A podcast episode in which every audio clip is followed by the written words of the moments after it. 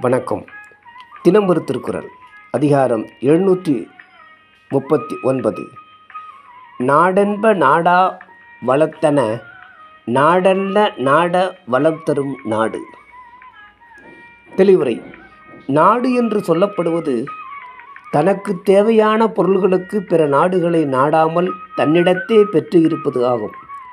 பிற நாடுகளை நாடி தன் நாட்டு வளர்ப்பதை பெற இருக்கும் நாடு நாடு ஆகாது.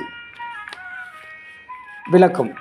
பிற நாட்டின் தயவில்லாமல் தன் நாட்டிலேயே சகலவிதமான பொருட்களையும் உற்பத்தி செய்து கொள்ளும் நாடுதான் நல்ல நாடாகும்.